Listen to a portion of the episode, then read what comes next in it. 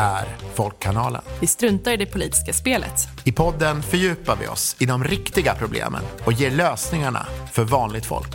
Jag heter Lina Stenberg. Och jag heter Peter Gustafsson. Och det här är en podd som handlar om de riktiga frågorna. De som spelar roll på riktigt för vanligt folk.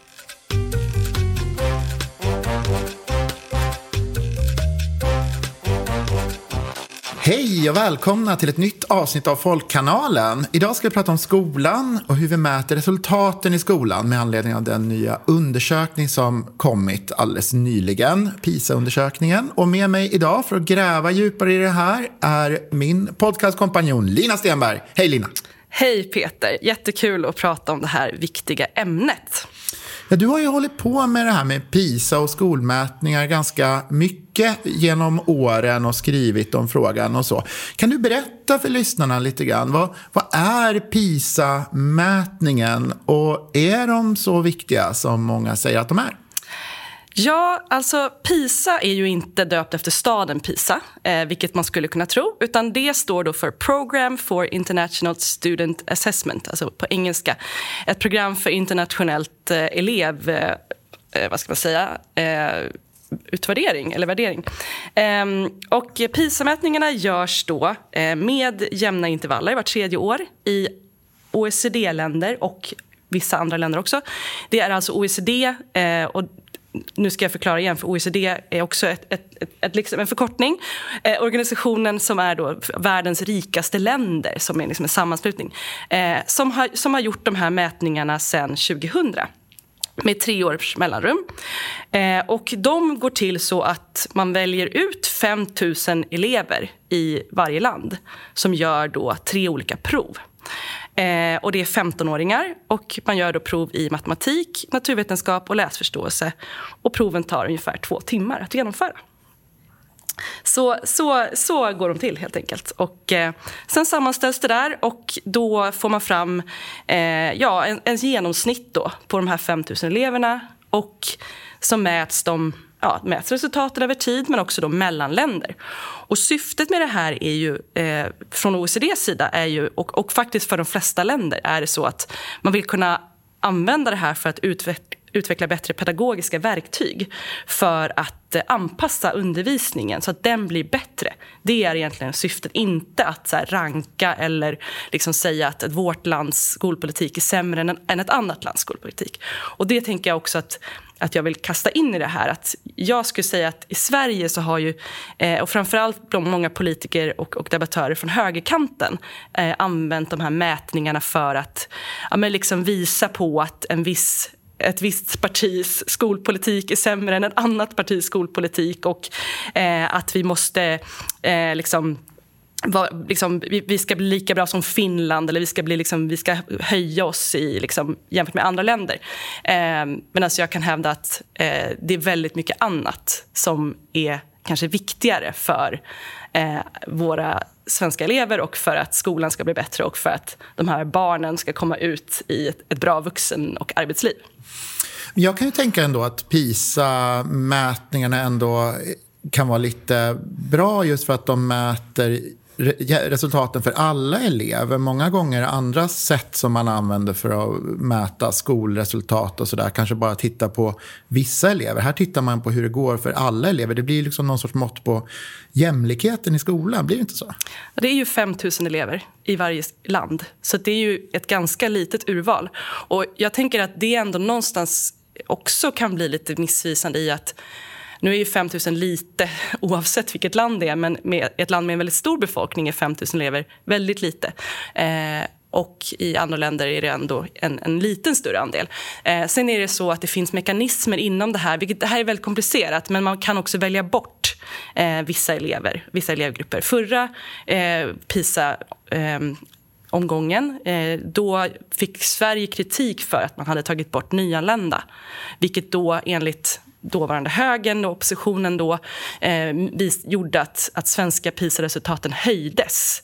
Sen har det där liksom gåtts igenom och Skolverket har också själva utvärderat det och kunnat visa på att det inte stämmer. Men, men det finns... Alltså jag skulle säga ja och nej. Alltså det är alla mätningar som är så kvantitativa visst, visst finns det anledning att, att, att kunna använda dem och så här, visst finns det sätt att kunna ja, men, göra någonting med det. Men jag tror att vi har lagt väldigt mycket för mycket fokus på just den här mätningen eh, när det finns väldigt mycket annat. Um, men jag tänker också, jag kan, jag kan bara förklara lite grann om, om det som då den här senaste PISA-mätningen har, ja, har visat Exakt. på.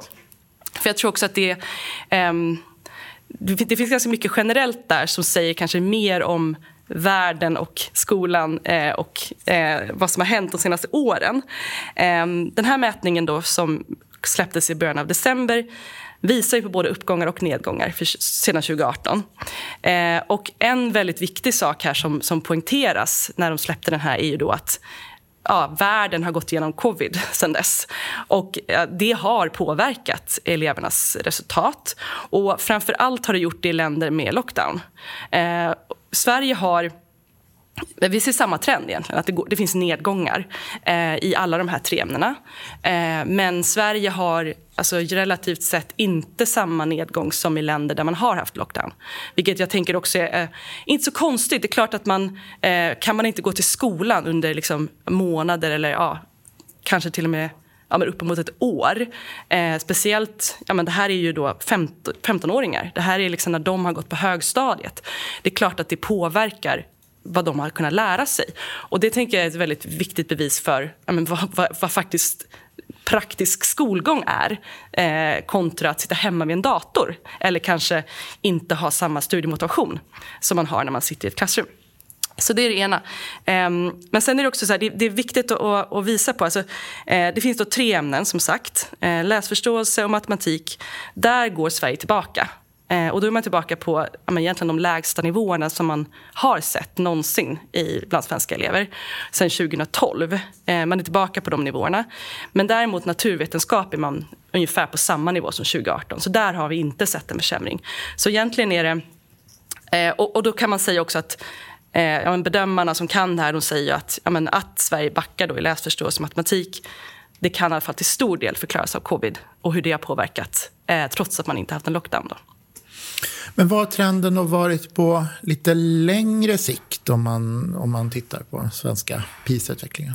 Ja, så det har funnits sedan 2000 och 2000 var den absolut bästa eh, resultatet för Sverige. Då.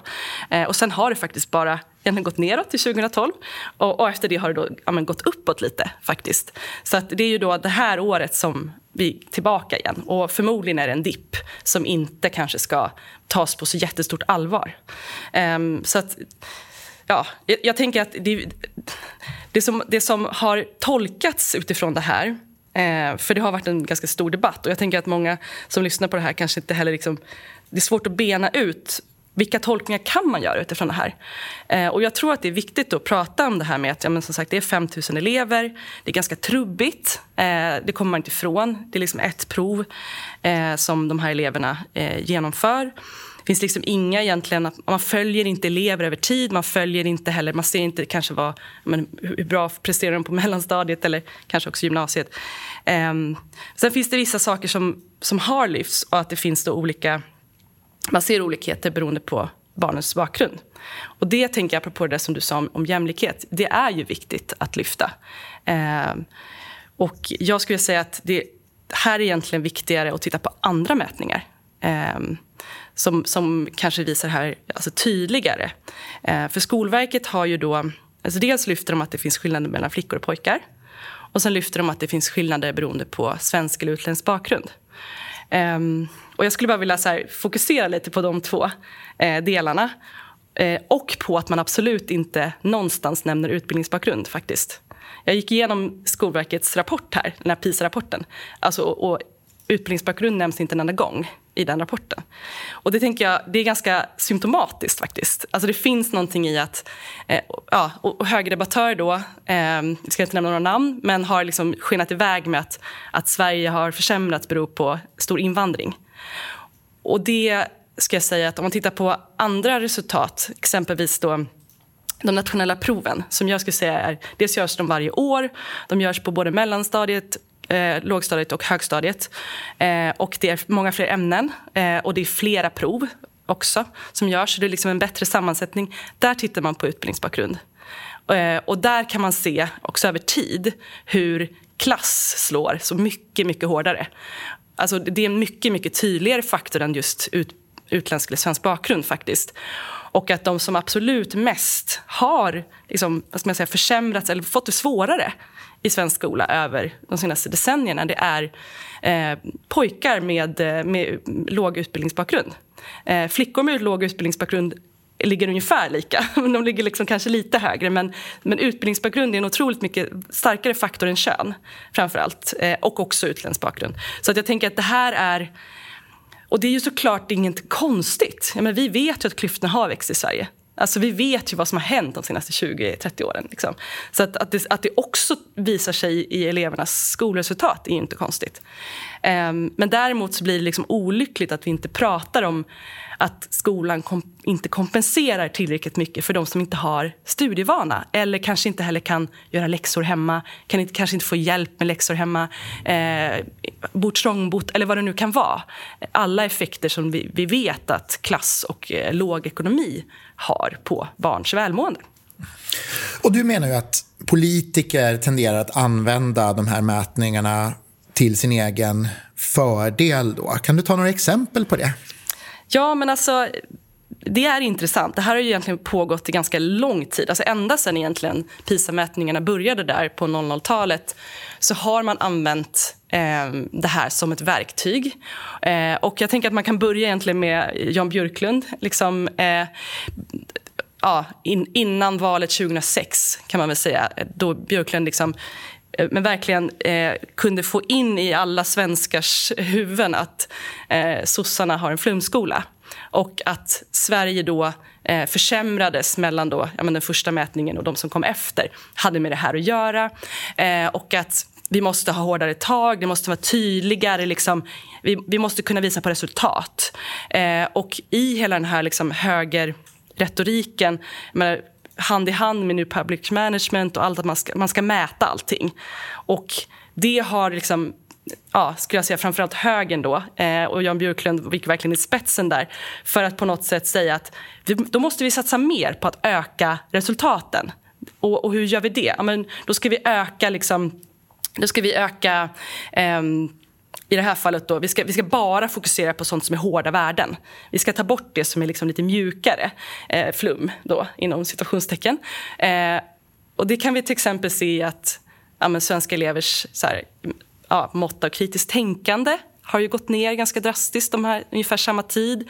Eh, många skolforskare varnar om att hela det här med demokratiuppdraget i skolan är liksom hotat eller liksom bara själva bildningstanken, att vi lär för livet och att det, vi ska lära oss liksom, eh, men hur vi kan fungera i, i samhället. Eh, men också allting kring så här, hur viktigt är gymnastik då? Om det nu är så att du ska få bra på matteproven. Hur viktigt är det med praktiska ämnen. Eh, det kanske man kan eh, ja, nedprioritera då. Och det är också det som vi har sett. Så att högern har ju, skulle jag säga, framförallt då sen man tog makten där 2006 så har man ju liksom och, och, och, samtidigt som privatiseringarna och liksom, ja, man har kunnat skära ner på kostnaderna på väldigt många eh, skolor. Men det har ju också varit okej okay när man inte behöver ha lika mycket gympalektioner eller lika små klasser. För det viktigaste är ju att kan vi bara få liksom, högre resultat? Eh, och det kan vi också visa att det har man, inte, man har inte lyckats med det heller. Så det har, ju, det har ju inte fungerat samtidigt som man har förlorat en massa annat när elevers ohälsa ökar och vi har fler liksom, NPF-diagnoser. Alltså en fjärdedel av niondeklassarna som inte klarar eh, gymnasiebehörighet och så vidare. Så det, alltså det, mycket går ju verkligen åt fel håll. Och som jag ser det så de här, de här, alltså fixeringen vid de här mätningarna och framförallt då PISA för att det på något sätt är så här, det, det är prestige eh, har inte hjälpt. Eh, det har snarare gjort att vi inte har fokuserat på det viktiga. Eh, vad som egentligen är bra för elever och för, ja, för det vi vill att de ska lära sig och ha med sig när de kommer ut från skolan. Kan man inte också tänka att, att röra sig, att uh, utöva hantverk, att lära sig att tänka kritiskt också kan vara gynnsamt för läsförståelse och att, Eh, att det också kan hjälpa upp skolresultaten? Ja, alltså det är det ju väldigt många forskare som är överens om. Det intressanta är att tittar man på skolforskningen så är den nästan helt enig i sin kritik mot det här. Eh, och att, liksom att svenska skolan har gått ifrån att, att ha liksom, jag menar, säg, eleven i fokus, lärandet i fokus. Och ja, men hur funkar pedagogiken? Vad är det bästa? Just den här kombinationen av ja, men att lära sig, ha hemkunskap, ha eh, idrott och hälsa. Vi vet att det är jätteviktigt. Alltså, elever skulle kunna ha idrott och hälsa varje dag. Det skulle inte de förlora på. Det är bara att det kostar för skolorna och att du gör det liksom istället för någonting annat. Um, nej, och, och, jag kan ibland tänka att alltså svensk skola, vi har, vi har liksom haft typ skolplikt sedan 1860-talet. eller så. Vi har haft en, en allmän skola i alla fall. Eh, väldigt mycket är ju väldigt likt. Alltså, det har gått liksom, vad är det, 170 år och, och det mesta är sig likt. Vi sitter fort, eleverna sitter vid sina liksom, bänkar och läraren står där vid katedern. Samtidigt har samhället totalt förändrats. Och någonstans i det här att liksom konservativa synen på att det ska vara som när jag gick i skolan. Att alla tänker så, liksom också skolpolitiker. liksom att man inte tänker att förändring på något sätt kan vara bra här. Eh, finns det någonting som faktiskt kan hjälpa eleverna att klara skolan bättre?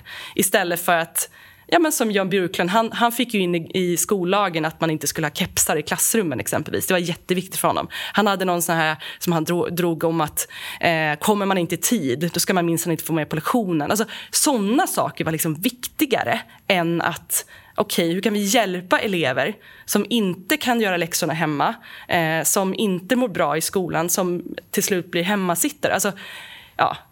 Men det är ju också en väldigt så här, ska man säga, högerliberal mall som, som går igenom här också.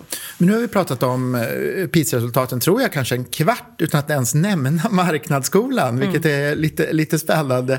Eh, hur kommer marknadsskolan in i det här? Då? Men jag nämnde faktiskt det också. Jag har nämnt det, men absolut. Nej, vi ska prata mer om det. det och det är ju, säga, den går ju hand i hand med det här. Alltså idén om att, eh, att ja, men att, att friskolan ska finnas, att de ja, men sen liksom införandet har delvis konkurrerat ut kommunala skolor som fungerade väldigt bra men också har kunnat eh, slimma ner alltså personalmässigt och ja, men utgiftsmässigt i typ allt och eh, absolut inte har varit till elevernas fördel. Så tänker jag att det, det är verkligen egentligen en del av samma liksom, ja, men väldigt marknadsliberala syn på att eh, det här får sköta sig självt. När marknaden får sköta sig själv så reglerar den sig själv. Det är bara att det här är inte kunder, det är barn. Och det, det vi, liksom, vi vill att de får med sig är kunskap och liksom, ja, att bli bra vuxna.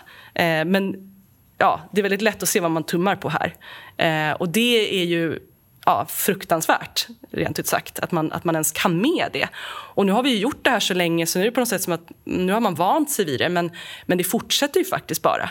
Eh, och jag, jag, blir liksom oroad för att är bara skolresultaten då i de här typen av mätningarna som är viktiga? Är det det enda vi ska prata om när vi ska prata om svensk skola? Eh, istället för ja, de här väldigt stora, breda frågorna. Hur vill vi ha det? Vad vill vi att eleverna ska liksom, ha med sig? Ja, men det, det, är väldigt, det är väldigt eh, hemskt. Och jag ska bara säga en, sak, en sista sak här också. Det är ju att eh, alltså, väljarna tycker att skola är jätteviktigt. Alltså i, i SVTs valundersökningar så ligger ju skola ett eller tvåa varje val. Men ja, märks det då? Liksom? Inte så mycket. Eh, och jag tänker att ja, kanske att man skulle börja lyssna på väljarna här också. Jag tänker att du kanske redan har egentligen svara på den här frågan som jag hade tänkt ställa om vad det är vi missar när mm. skolmätningarna får som plats i mm. debatten. Mm. Nej, men jag tror att det är jätteviktigt att prata om det. För att eh, Det är klart att det finns ju bara ett visst utrymme. Liksom. Och, och ju, ju, mer förenklat den här diskussionen blir och kanske gynnar då de som vill fortsätta på samma sätt som hittills. Eh, ja, men vilka blir lidande? Jo, men det är eleverna och lärare, skulle jag säga, skolpersonal också. Eh, vi behöver prata om, om Ja, men så här, eh, vi skulle också kunna tänka att, att svensk skola, vi kastar upp alla kort i luften. Vad är bäst? Vad är bäst för eleverna? Vad skulle vara det bästa lärandet? Är det nödvändigtvis kateder och bänkar? Ja, kanske. Eller kanske inte. Finns det olika sätt? Vad är bäst? Är det bättre att ha gympa varje dag?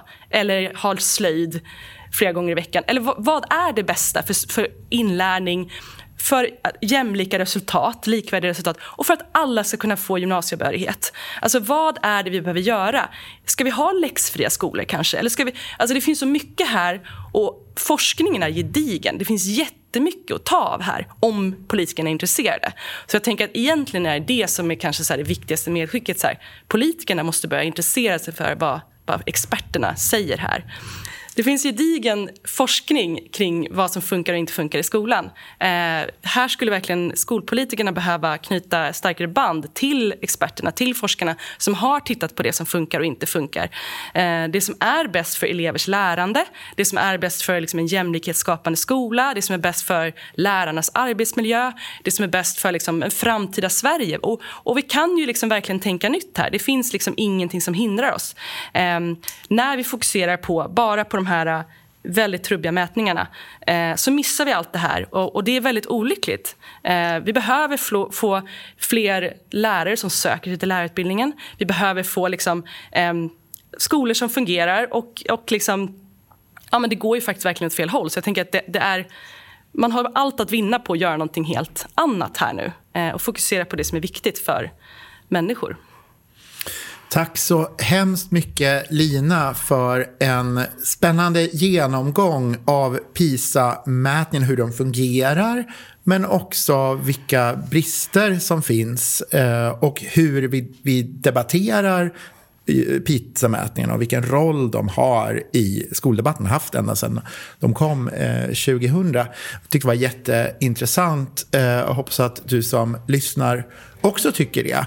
Och eh, om du tycker det, vad, vad ska du göra då? Du kan också hjälpa oss genom att ge vår podd ett betyg och en recension. Och eh, gärna tipsa andra om att lyssna på oss. Eh, vi vill jättegärna få fler lyssnare. Eh, och ja, varför inte skicka oss idéer på förslag på sånt som ni tycker att vi ska prata om. Tack igen Lina och tack till dig som lyssnat. Ha det bra tills vi hörs igen.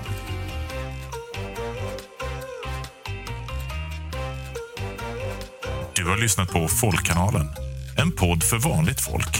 Folkkanalen görs av Lina Stenberg och Peter Gustafsson. Och vi finns där poddar finns.